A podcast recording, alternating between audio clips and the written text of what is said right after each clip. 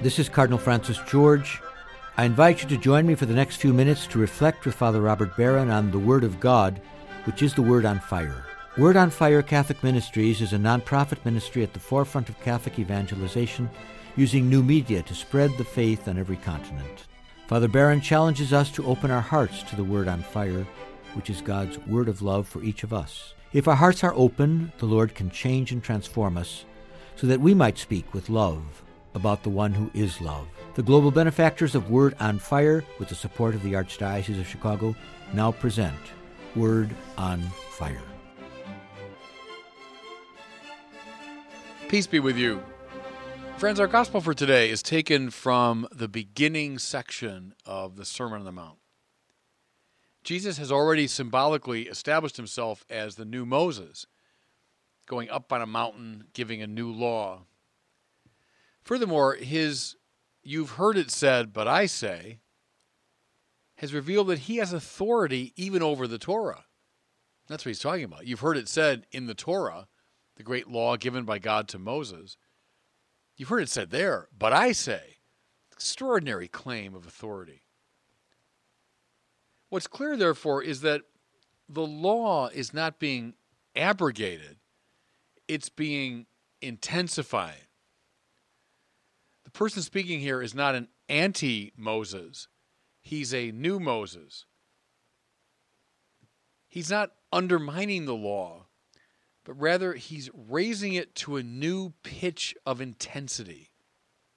See, we shouldn't play the either or game here of, well, the era of the law, that's all over, that's gone. Now it's the era of grace or whatever.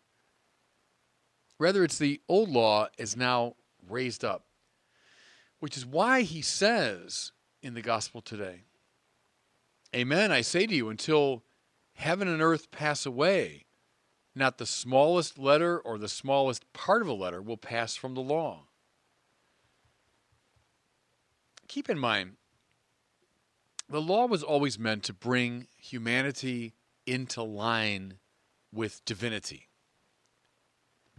In the beginning, this was an easy matter. Adam and Eve, before the fall, walking in easy fellowship with God.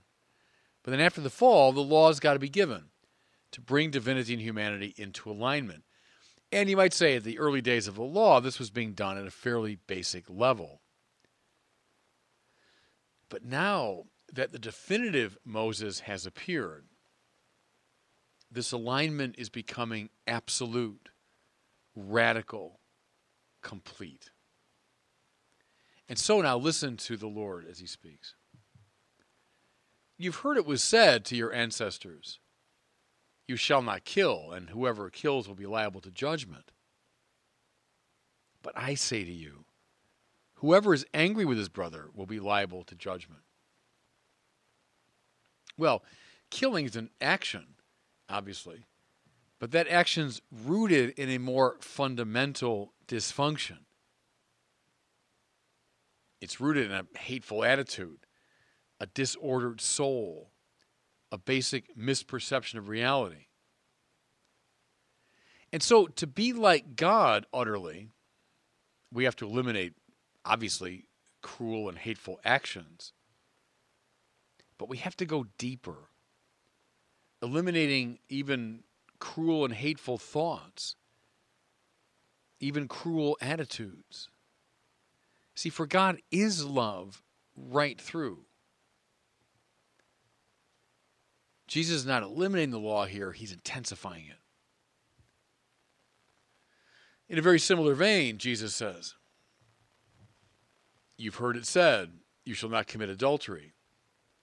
But I say to you, anyone who looks at a woman with lust has already committed adultery with her in his heart. Again, the act is certainly bad. The act is grounded, though, in a dysfunctional attitude, a basic misperception, a compromise of the soul. So, in order to be aligned to the God who is nothing but love, those underlying problems have to be addressed. You know, something I find really interesting about this, especially in regard to this question of adultery, is how congruent this is with, think of Immanuel Kant, the great moral philosopher, his ruminations on the second form of the categorical imperative. Never treat another human being as a means, but only as an end. John Paul II picks up on that Kantian idea too in his own writings. Human beings should never be subordinated to be simply means for something. Well, that's, you know, Jesus saying about anyone who looks at a woman with lust, who's, who's seeing a woman simply as a means to an end. It's also congruent, I would say, with the best of feminist concerns about objectifying human beings.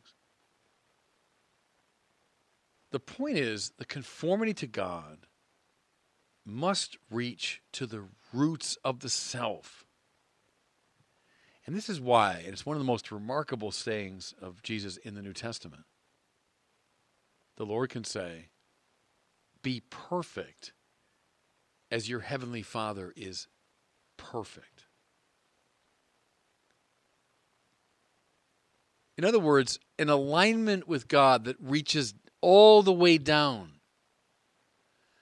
reaches beyond the level of action, gets down into the mind, into the heart, into the roots of the soul.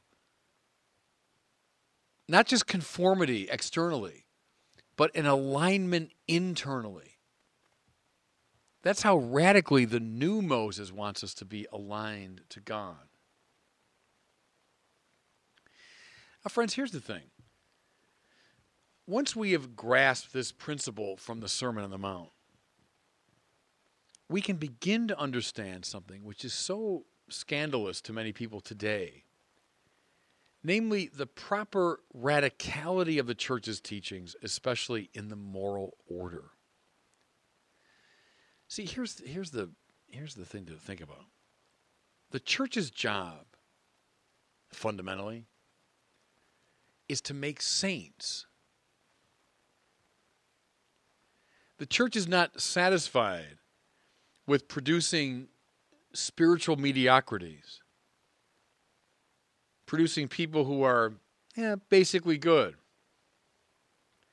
It wants to make people perfect, even as their Heavenly Father is perfect. Now, I know this is a pretty tall order, and that's why most of the moral philosophies of the world end up compromising in serious ways you know, holding out to us certain moral values, but not really pressing the issue all the way. That's why the church's view can seem so extreme and so unrealistic. I mean, time and again we hear that the church's moral demands, especially in the sexual arena, are just too stringent you know, we hear over and over again the church ought to conform itself with societal expectations.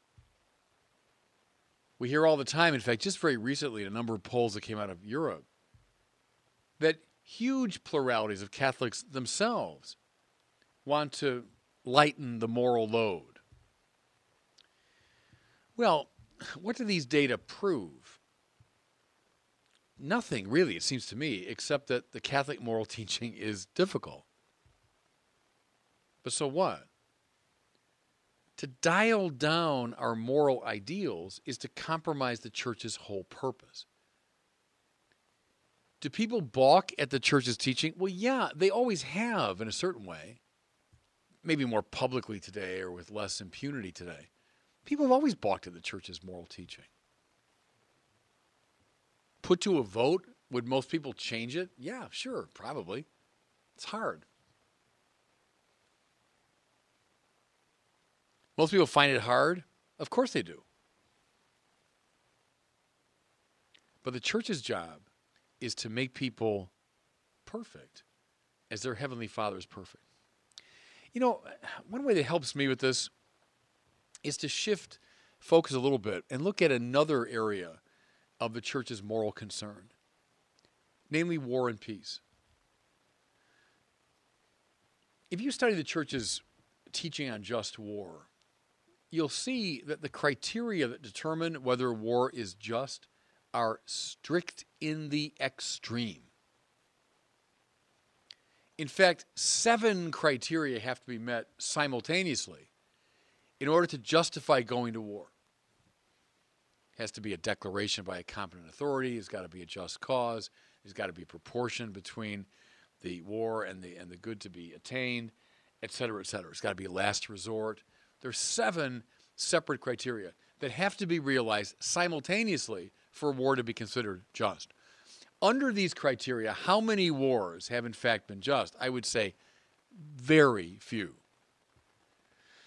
More to it, in the actual waging of a war in Catholic social teaching, two other very strict requirements have to be met namely proportionality and discrimination. That means there's got to be, again, a proportion between the destruction uh, that's foisted upon a, a people and the good to be attained. But then discrimination means you got to discriminate between um, that's foisted upon a, a, people and the good to be attained. But then discrimination means you got to discriminate between combatants and non-combatants. Discrimination means you got to discriminate between combatants and non-combatants. Now, according to these latter two criteria, I would say many of the tactics of World War II, a war that most people would consider a, a just war, but many of the tactics of World War II would have to be condemned. Think of the carpet bombings that took place in Germany and Japan. You know, discrimination? There was no discrimination. Uh, non combatants died by the hundreds of thousands. Most dramatically, of course, the atomic bombings. Proportionality, discrimination. I mean, I think even the most uh, uh, jingoistic supporter of those would have a hard time saying that those bombings met those criteria. But I'd be willing to bet at the time of the carpet bombings and atomic bombings, most Catholics would have voiced their approval. I bet most military people would have said the church's demands are just grossly unrealistic. Most civilians at the time would have used, you know, frankly, consequentialist reasoning to justify the atrocities. But so what? Should the church have dialed down its demands in this area? No, because the church is there to make saints, that we might be perfect as our Heavenly Father is perfect. Now, the flip side of all this is the equally radical offer of forgiveness. See, to, to get the church's view right, we have to hit both these sides the extreme demand, but now the extremely radical offer of forgiveness. Let's say, for sake of argument, the pilot of the Enola Gay, that's the, the plane that dropped the bomb on Hiroshima. Let's say the pilot, I think he was Catholic actually, walked into a Catholic confessional and with complete repentance confessed his complicity in the deaths of hundreds of thousands of innocent people. What would the priest say to him? Well, he might counsel him. He would probably assign a, a penance of some kind. But finally, what he would say is, I absolve you from all your sins in the name of the Father and of the Son and of the Holy Spirit. In a word, he would echo the word of Jesus to the paralyzed man, to the woman caught in adultery, to Zacchaeus. The church, yes, makes an extraordinary ethical demand. It wants us to be perfect as the Heavenly Father is perfect. And at the same time, the church makes a radical offer of forgiveness. To get both sides of this right, and it's hard to get them both right at the same time. But to get both sides right is to get the Catholic thing. And God bless you. I hope you were moved today by the word on fire. I pray that together we might become a people on fire with love for God and neighbor here in Chicago and wherever these words are heard. Until we join Father Barron again next week, I'm Cardinal Francis George, and I pray that God will bless you and those you love.